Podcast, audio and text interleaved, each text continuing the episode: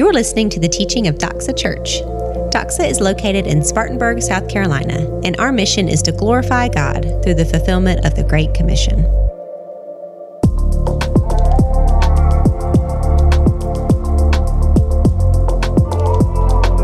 Luke chapter 18, Jesus Christ tells us a very familiar parable. All right, it, it starts out with two men go up to a temple to pray.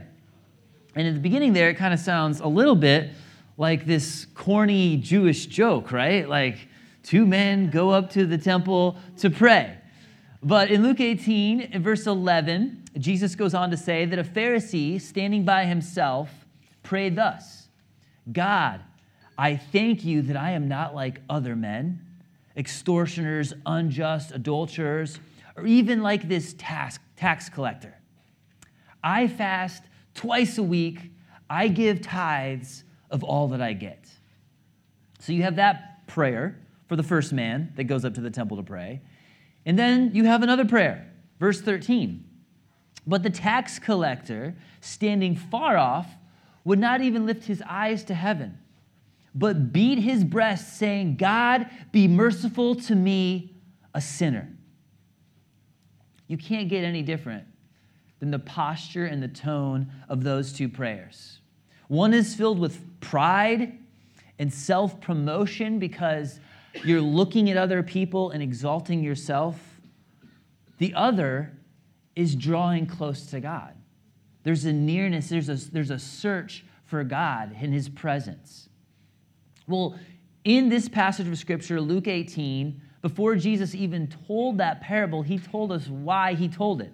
In verse 9, it says that Jesus told this parable to some who trusted in themselves that they were righteous and treated people with contempt.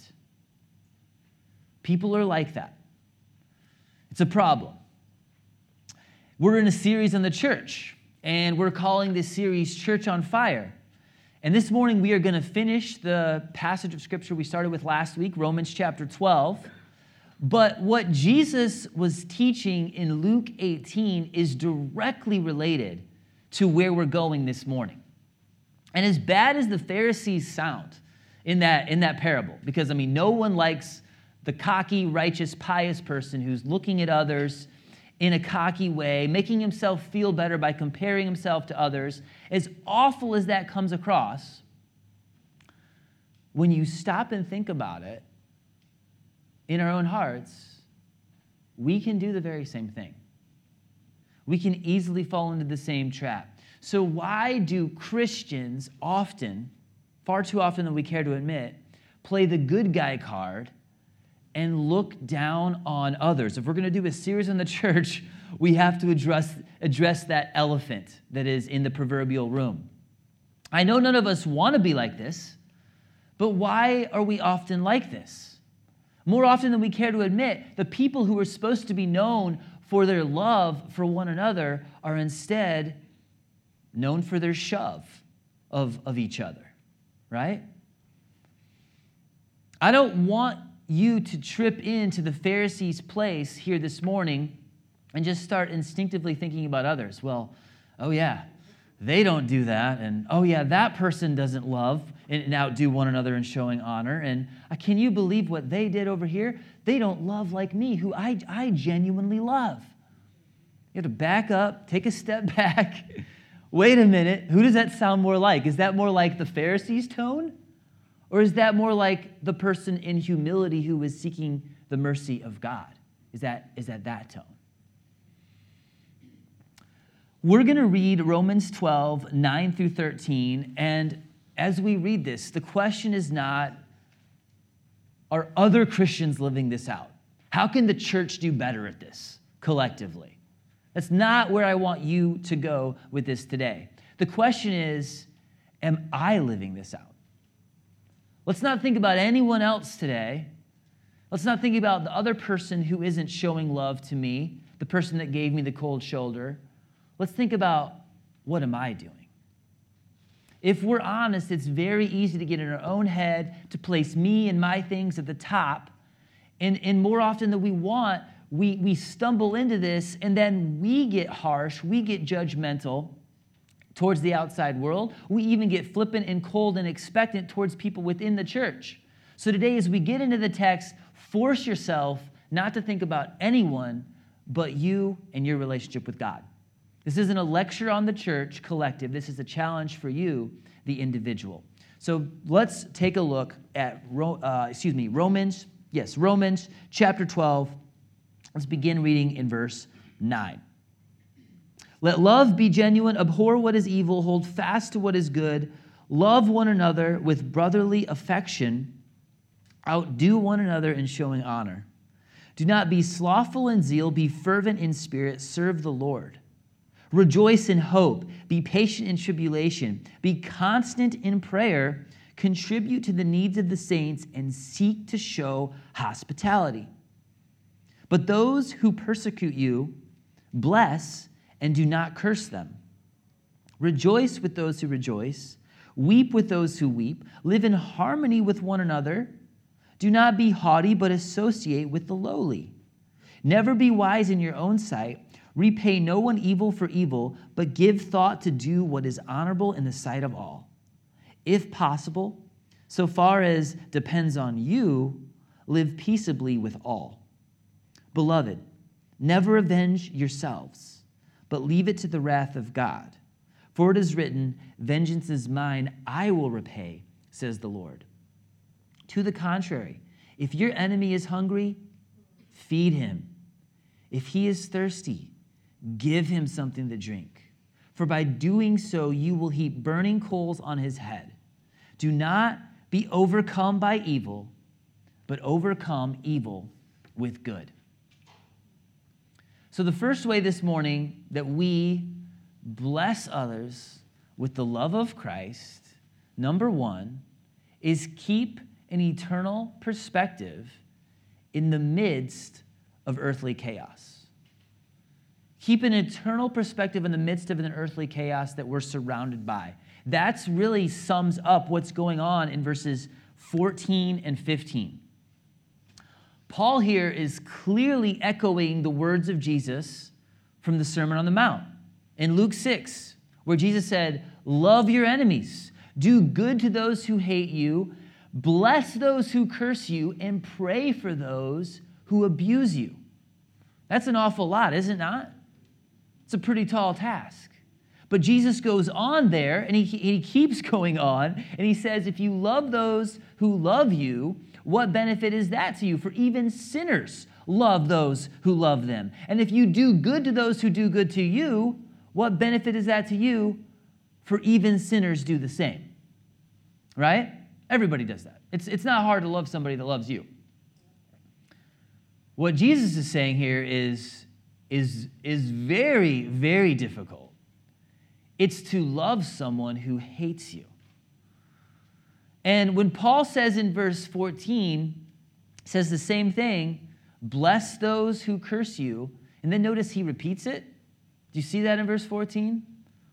Bless and do not curse them you can almost feel this resolute assurance. Paul knows he's saying something that's not very easy to pull off. You can like hear it in his voice. You know how you know how like some and he's just repeating it. You know, sometimes you're saying something that's almost impossible to believe, and you just repeat it like, can you believe, did you watch that game? He scored 49 points. He had a triple double. He carried his team to victory. He scored 49 points. You're repeating it because it's almost too hard to grasp. That's what Paul is saying here. This is like kind of undoable on our own to love our enemies. When someone personally attacks you and is seething with hatred, your initial reaction is going to be defensiveness. You with me on that? Think about it, right? You're naturally going to want to be defensive and like hold your ground and like and like okay, I'm ready to fight this back. You're wrong. But we cannot let, according, according to this passage, we cannot let our defensiveness turn into cursing. That's not our role. So, so let me just use an example from real life and then we'll, we'll translate that into a spiritual reality. There was a time back when I was in high school, and I, when I was in high school, I played a ton of basketball, okay? So we were at the local YMCA, and um, playing some basketball. Uh, there was a couple, I was a senior at the time, and there was a few guys that went to the same Christian high school as me, like a freshman, sophomore, I don't remember for sure, but they were there. I, they were in the JV team. I didn't play with them a lot, but they were there, so we're shooting around, and a couple other people walk in the gym, three, three other guys, actually. These are full grown men, okay? So if you can picture this, we're at the local YMCA. You got these three lily white, like Christian high school boys. And then you got these very muscular guys with lots of facial hair. Baby faces versus big muscular dudes, right? We were a little cocky and we decided to challenge them to a game of three on three, because that's what you do when you're that age. You want to get better, you're gonna, you gotta get to face the biggest and toughest guys. So we're playing this other group of t- team of basketball players, and we're playing lights out. We're playing out of our minds, like best we could possibly ever play. I, I was shocked that these other guys were making the shots they were making. I was having one of my best days ever. And we're beating this, this team, okay, these other guys. These other guys are getting frustrated because they don't want to lose to the little short kids. And they're getting very frustrated. The game's not going well. It's getting more and more intense. This guy goes up for a shot. We're like, we're, we're ready to win this game, right? He goes up for a shot. I go up to block him. He pump fakes, ducks his head. As I come down for this block, I just smack him across the face. Terrible, would have been like a flagrant, flagrant foul, okay? This guy snaps, grabs me by the throat, and shoves me up against the wall. I'm looking in his eyes, pure anger. I'm like, is this guy gonna break my neck right now? And no one did anything. No one said a word. And then he just stopped and he let go. And we carried on with the basketball game. We finished the basketball game from there. Yeah, we did. Uh, no more smack talking, but we won the game and then we got out of the gym as fast as we could. That's how that went. Um, and I say all that, okay, that, that's an example in real life of enemies hatred, you don't know what to do. Defensiveness, okay, it's to kick in. Let's translate that now to spiritual reality, okay? Because the Bible is telling us that we are not to be defensive, we are not to react, we're not to fight back. We are to actually bless those who curse you. We didn't bless, I didn't bless that guy that day. okay, that didn't happen.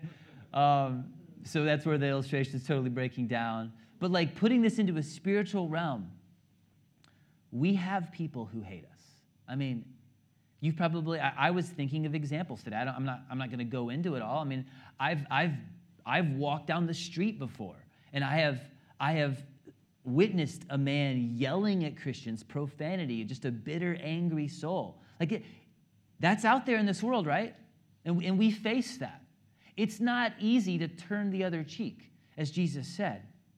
The only way we could ever possibly bless those who curse us, as radical as this sounds, the only way you can do this is through the filling of the Holy Spirit. The only way you're going to be filled with the Spirit and be able to think properly here is by receiving the mercy of God and realizing that above all the noise and the chaos and the sludge in this present life, God has called us to lift our heads above that and to shine His light and to love our enemies.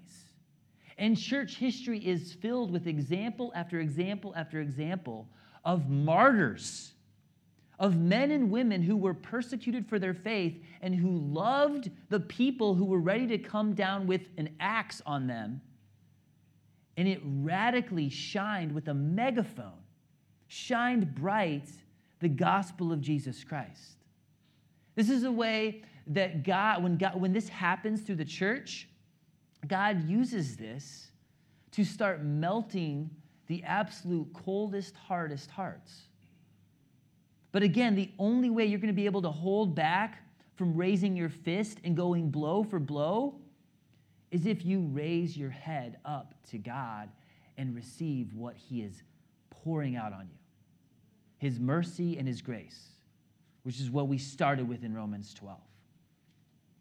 Now, I want to explain something here as a side note um, before we move on, this can easily get confusing when you look at other portions of Scripture, right? Like, what about the Old Testament? What about the Psalms? You have those like cursing Psalms, the imprecatory Psalms, where, where, where David is calling down judgment. How, how does that relate with this? So if, if, if we can just take a little brief rabbit trail here, I want you to see that this is not right here in this text in Romans 12. This is not an argument for passivism. Some people take this kind of teaching and they apply it to the sense that we must never go to war or we, we can't even defend ourselves from others who are attacking us nationally or individually.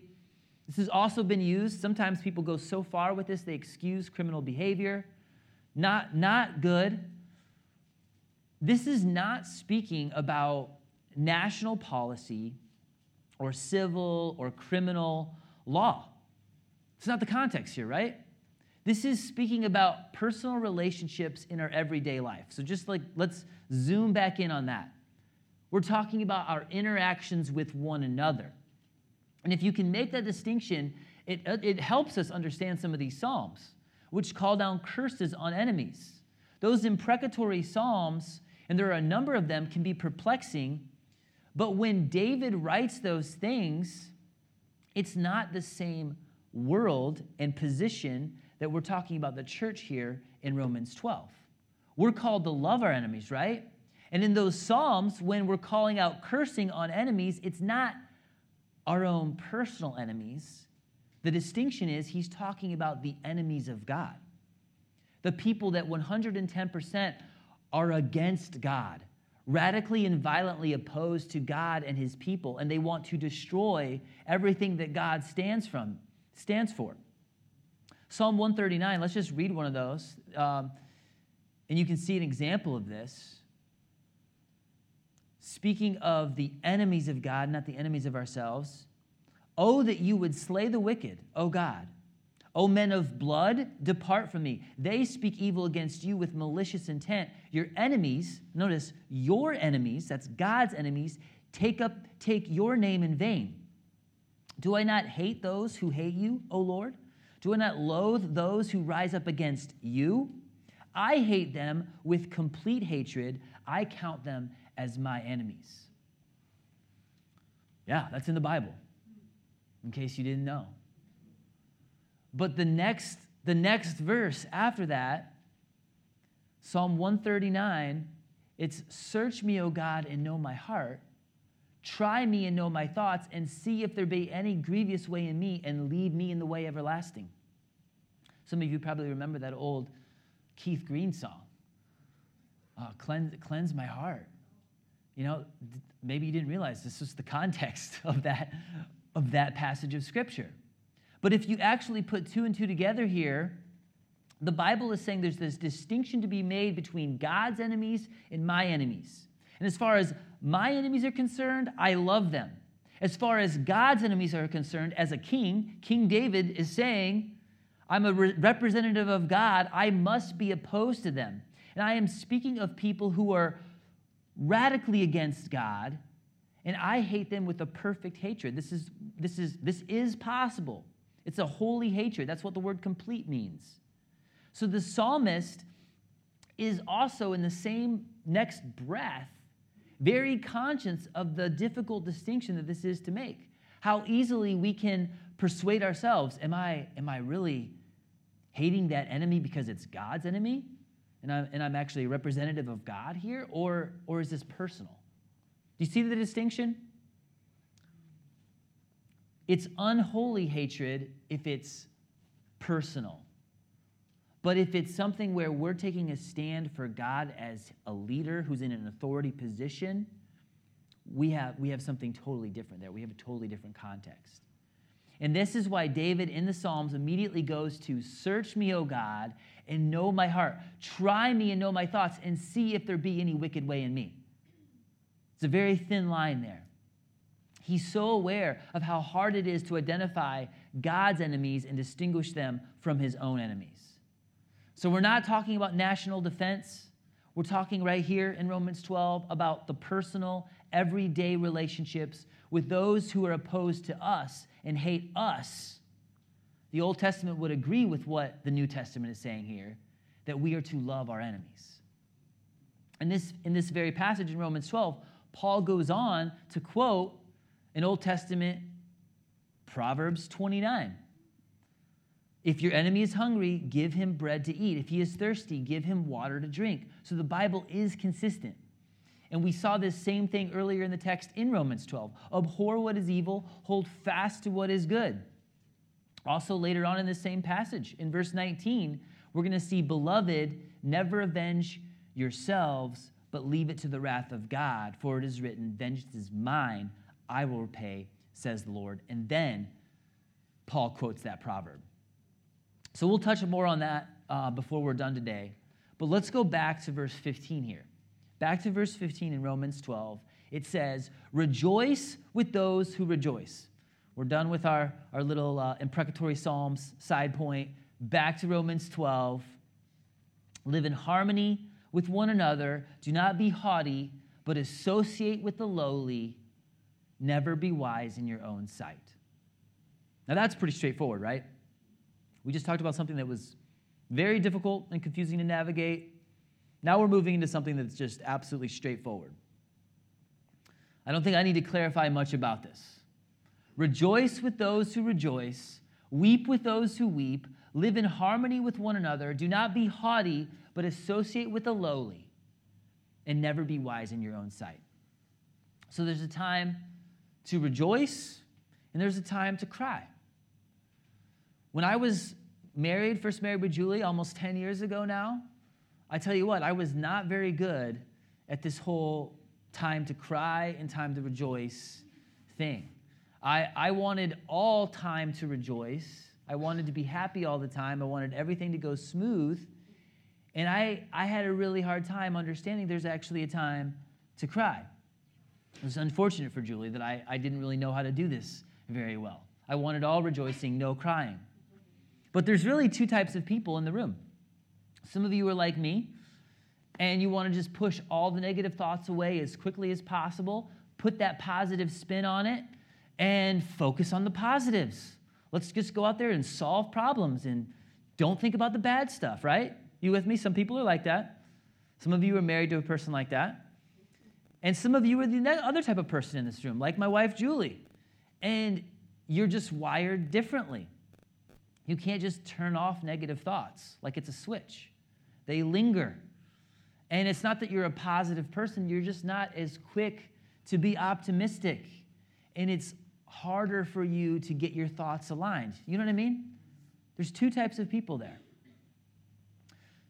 So for me, I have to wrap my mind, I have to grow into this whole idea of there's a time to weep, there's a time not to say anything and to fix it, but there's to cry and, and talk about it and listen instead of talk.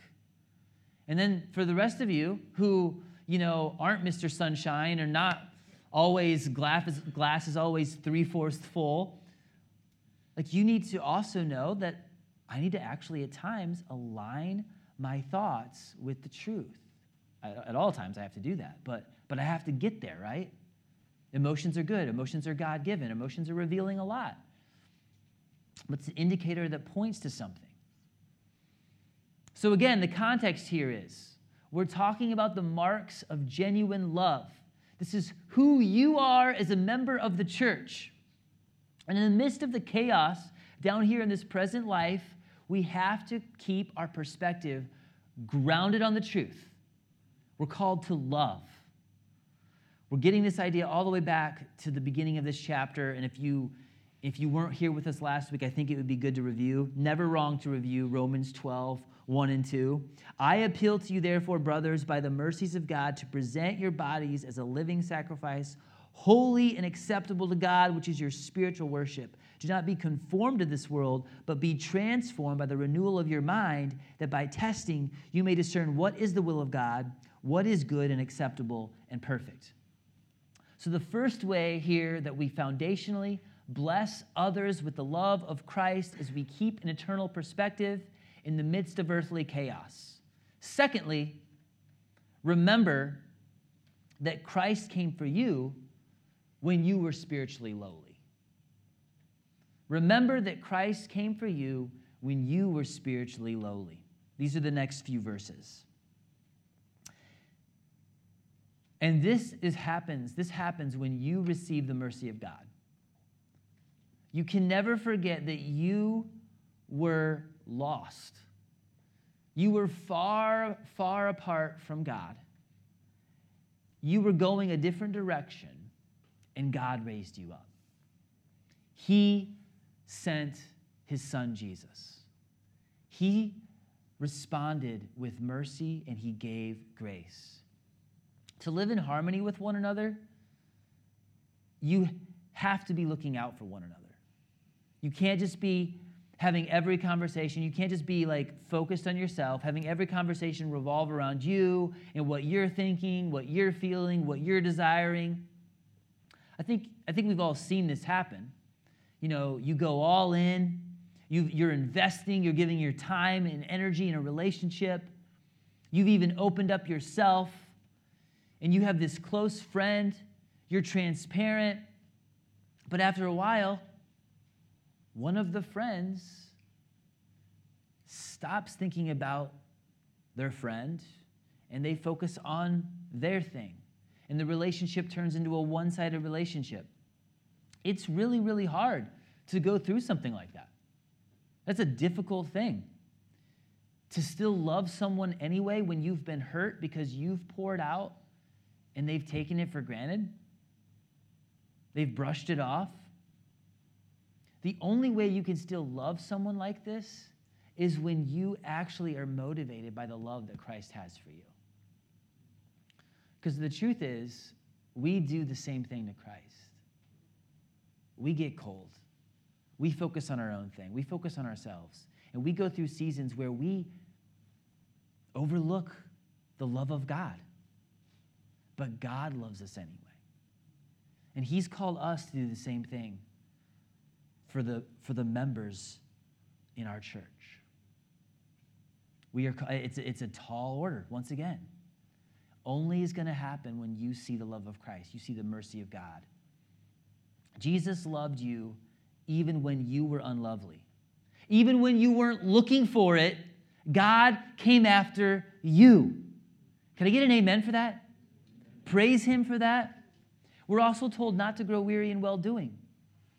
And yes, this is not easy. Yes, it's hurtful when someone fades away or gives you the cold shoulder. But you can do these, you can do this, the, these acts of love. Verse 12, you can rejoice in hope when you look to Christ.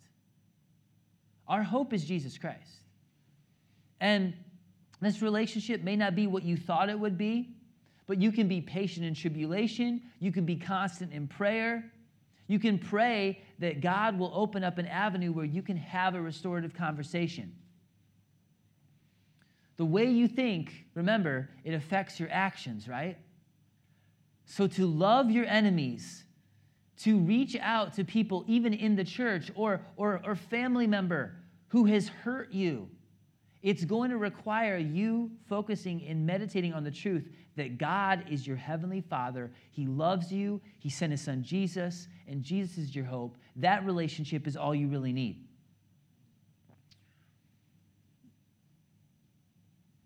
You don't have to really have anyone else in your life. God's going to put other people in your life. But you don't have to have anyone else if you have Jesus Christ. And this will change the way we interact with people. All the way down to the people who are not like us, all the way down to our interactions with the lowly. And if you don't have anyone in your life that you're trying to lift up and encourage, according to this passage, you should probably change that, right? There should be people in your life that don't look like you or talk like you or you know, sound or smell like you that are in a difficult position. Maybe they have made wrong decisions, they haven't made as many wise decisions, maybe they don't have as much knowledge, they're in a lower position. We are called as the body of Christ to reach out and extend love and mercy to that person and to lift them up. It's who you, who you should be as a part of the church. Again, going back to high school, I mean, I can't help it on this one, like, because you can't get a more a better illustration than cliques in high school, right? You had the attractive girl clique where their daddy buys them everything they want. You have the jock clique. You have the nerd clique. You have the brainiacs. You have all those cliques in high school. We all remember that. One of the most beautiful things about the church, and I don't even know all the cliques now, there's probably like all these other variations of cliques I don't know anything about. But one of the beautiful things about the church is that we can be unified in the name of Jesus Christ. We can have our differences. We listen to different styles of music, whatever. There's, we, we talk differently, we look differently, but we come together as one body, members one of another, under the name of Jesus Christ. And when we do that, that shows the world there is something different going on there. Those people love one another. And it doesn't matter what happens, they forgive and they love some more and they reach out to people who are lowly. When the church does that, we are, we are doing what we are called to do and we are putting, creating a platform to put out the gospel. It's one of the most beautiful things about the church when all those cliques come around together for Jesus. And I'm not saying you have to be best friends with everyone, but the challenge here is to associate, spend some time, do something for someone who isn't as fortunate as you. I love seeing this happen. When you have a crusty, bitter old man, he comes into the church, he experiences the love of God, God starts changing his life, changing his, his attitude, and this, and this angry old person is now the person who's laughing and playing around with kids. Isn't that a beautiful thing to see in the church? Or, or when I was a youth pastor, you have like a shy, timid young man, you know, skinny as a rail, acne, no confidence, can't look anyone in the eye. He's got young men coming into his life that put their arm around his shoulder, encourage him, speak into him. And after a couple years, he's no longer a shy, timid young man anymore, right? He's actually a guy who can look people in the eye, and he becomes a, a, a good looking guy who a girl would want to spend the rest of their life with because he loves Jesus and he sacrifices for others. We're called as a church to invest and to associate and to build up the people who are in a lower place and watch Jesus transform them and turn them into someone who is going to reap the benefits, do the same thing, bear the same fruit, and reach out to the next person. I love seeing this happen. Remember that Christ came for you when you were spiritually lowly, and now he wants you to do the same. He wants you to reach out to the least of us. And I love this healthy side point. There's another side point here again in verse 18. If possible, so far as depends on you, live peaceably with all. Thank you for saying that, Paul. that relieves a lot of a lot of guilt that people can have, right? Not every relationship is going to work out. If there's a broken relationship, the only thing you need to worry about is it broken on my end or is it broken on their end? If possible, as much as depends on you, live peaceably with all. There's some relationships like this in my life. I've done everything I can, as much as depends on me. My conscience is clear. I, I, I, I have forgiven that person in my heart. I'm praying for them. I'm moving forward. And I'm just expecting at some point, if they know God, God's going to work in their heart, right?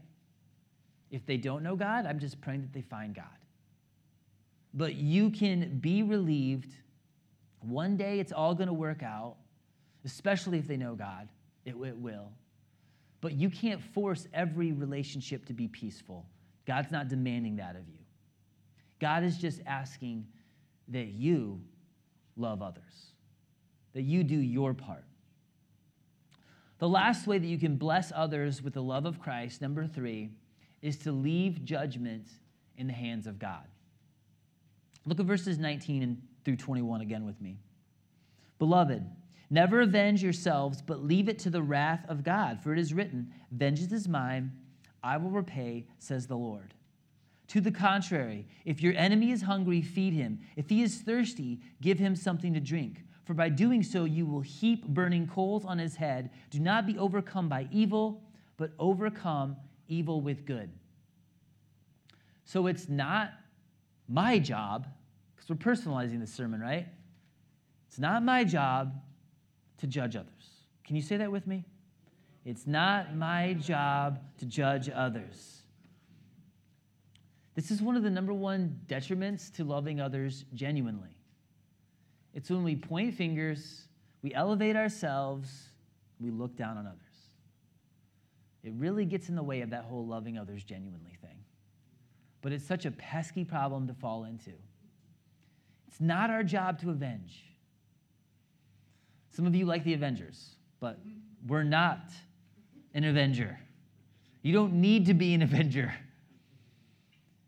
And I would say that usually when there's something going wrong with a member of the church, you know, this is the number one fruit that gets a really bad rap. This is the one thing that's always on display. Oh, wow, everyone loves to identify the judgmental Christian, right?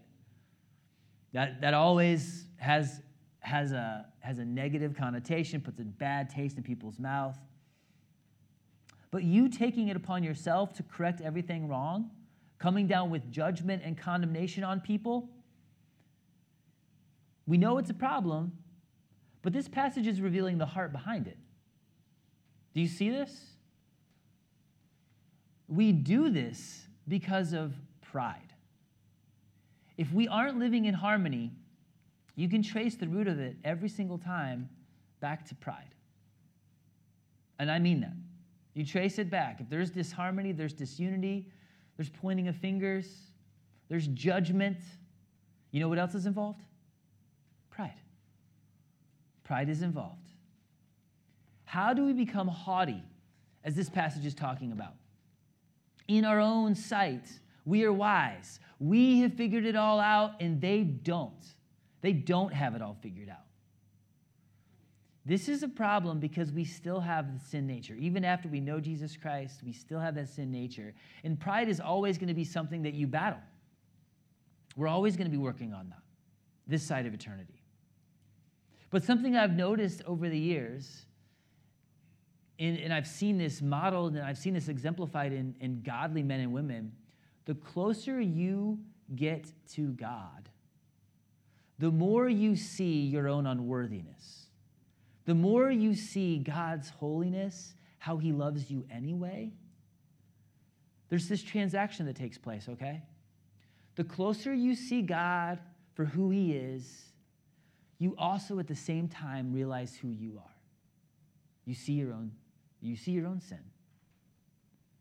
That is the only way that we can actually defeat pride in our own lives. It's by looking at God, seeing our own weakness, and actually seeing his mercy towards us. When we take that posture, we don't have knowledge alone that creates pride and puffs up we see God is at work in me. God has changed me. I blew it again. I messed up over here and I, and I did it again over here. But God extended more mercy and He gave more grace. He gave me another chance. And the closer we get to God, the less prideful we become and the more we love Him for who He is. The less prideful we become, the more humility we have, the less we're going to start pointing fingers at other people and judging other people. And I would say it, it, it's really easy for people to just label the conservative Christian, right? The right wing Christian. They're the judgmental person. They, they point fingers at everybody. Really, anybody does this. Anybody and everybody does this. You could have the woke Christian, the, the woke but not awake Christian, right? The, the, the person who really is asleep on a lot of spiritual issues, they're just as guilty of this. Because they point their fingers at the other Christian and, like, how dare you do that? That's ridiculous. They're judgmental. It, it goes both ways. You see that? We don't, again, we don't need to look to others. We need to identify this in our own life. Is there pride in my heart? Is that the reason why I have, I have disunity and there's not harmony? And I need to look to the mercy of God that He's given me. The closer you get to God, the more humble you will be, become, and then you will leave the judgment in the hands of God. That's not my place. Chances are you've probably done something very similar. We all have. It's not our place. Just like punishment it's, it's not our place to punish people either, right? God punishes sin. God punished our sin on Jesus Christ. Jesus took our punishment on the hill called Calvary, on the mercy tree. Even when we when we discipline our kids, are we supposed to punish our kids? We're, no, the Bible says discipline your kids. There's a difference between discipline and absolutely punishing someone. God does the punishing, He will judge sin. No one will get away with anything. Every wrong on this earth will be right one day. God is a God of justice. He's going to take care of that. He punishes sin. And those of us who know Jesus, our sin has already been punished. Jesus took the punishment, He took the wrath. We are not to punish, we're not to judge. We should discipline our kids, and we're not the final arbitrators of justice. God is the final arbitrator of justice. Now, in verse 20, we, we have a pretty unpleasant thought here. Paul's using a very graphic illustration for loving others instead of judging them. Look again at verse 20. To the contrary, if your enemy is hungry, feed him. If he is thirsty, give him something to drink. For by doing so, you will heap burning coals on his head. Wow. Talk about a graphic illustration. Every time you return good for evil, you are showing someone the love of Christ and you're giving them an opportunity to see the gospel of Jesus Christ. Are you tracking with me here? Paul is using this graphic language to give us a very, very vivid, vivid image. But I think this imagery is rooted in what Jesus Christ taught in the Gospels. Do you remember when Jesus was talking about the degrees of punishment in hell? Where he said, Woe to you, Bethsaida, woe to you, Chorazin. It will be worse for you on the day of judgment than it would be for Sodom and Gomorrah. You remember that passage? What is that talking about? Well, Jesus was teaching that these people in these cities where Jesus did his earthly ministry, Jesus performed miracles, Jesus came to them, they saw him face to face, they still rejected Jesus. They had more opportunity to accept Jesus Christ, right? Their judgment for eternity is going to be worse than it is for the person who barely had any exposure, who had a lot of things in this world that pushed them away. The, the, their degree of punishment in hell is not going to be the same as the person who was told the truth over and over again, witnessed the truth, and still rejected it. And what Paul is saying here is the more love you show to your enemies, the more you show them the gospel, the more you're showing them the love of God. And you're literally just making that punishment in hell. If they do, if they do at the end still reject God, it's going to be worse for them. This is no laughing matter. You see the seriousness of this. Please don't reject Jesus Christ. I beg of you, do not reject Jesus Christ. He loves you, He died on the cross for you. God the Father sent Jesus into this world to save sinners like you and like me. If you confess your sin and repent and you turn to Jesus Christ, and by faith you believe that Jesus shed his blood for your sin, and you accept him, and you turn from your old way of life, and you turn to Jesus Christ, you have salvation. Everything we sung about this morning, you have freedom from the bondage of sin. We want that for you. That's what we are sharing with you. This is very vivid imagery, and we're not messing around here. This is not a joke. There is punishment for sin.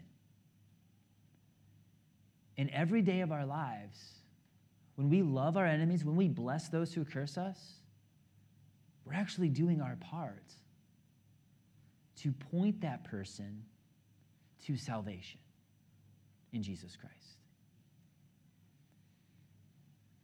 giving them a chance. And over time, that speaks to people. Worship team, you can come up. right here. And as we close this morning, I want us to turn back to Luke 18, where we started. If you could just turn back to Luke 18.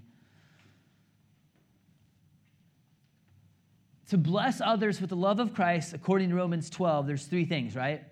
Keep an eternal perspective in the midst of earthly chaos. Remember that Christ came for you when you were spiritually lowly. Leave judgment in the hands of God, leave it in His place. Now, something that is underlining behind all of this becomes really clear when you look back at how Jesus wrapped up the parable in Luke 18. If you haven't already gotten it, we're really going to see it. Let me get there myself. Luke 18, let's pick it back up in verse 13. But the tax collector, standing far off, would not even lift up his eyes to heaven, but beat his breast, saying, God, be merciful to me, a sinner. I tell you, this man went down to his house justified rather than the other. For everyone who exalts himself will be humbled, but the one who humbles himself will be exalted. Do you see it again there? Do you see the key? The key is humility. We have to fight pride by looking at what God did for us. Humility comes from you receiving the mercy of God. When you get that, you are ready to extend your gifts of grace to everyone you come into contact with. If you don't have humility, you are not going to outdo one another in showing love. Not going to happen. You're going to be too concerned with what's going on with you and what other people are doing with you and for you. The key that unlocks all of this is the love of God. When you receive that, you grow in humility, pride is removed, and we don't get overcome by evil, but we overcome evil with good. Would you stand up? We're going to sing to God about this.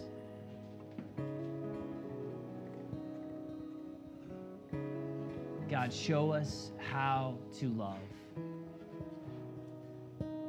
Lord, may we look to you, the, the love, the mercy, so we can extend grace, even to people who are unlovely, even to people who don't like us and are, and are wicked and, and they, are, they are wrong and they are, they are cruel towards us, by your Spirit, will you fill us with this truth today so that we can extend mercy and reach out to those who are lonely? In Jesus' name we pray. Amen. Let's sing to our Lord.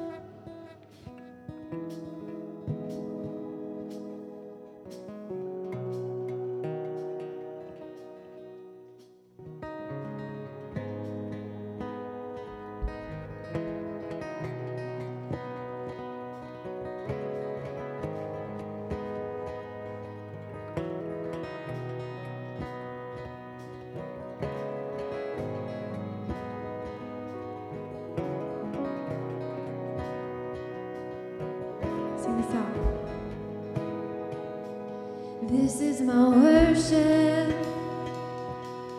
This is my offering.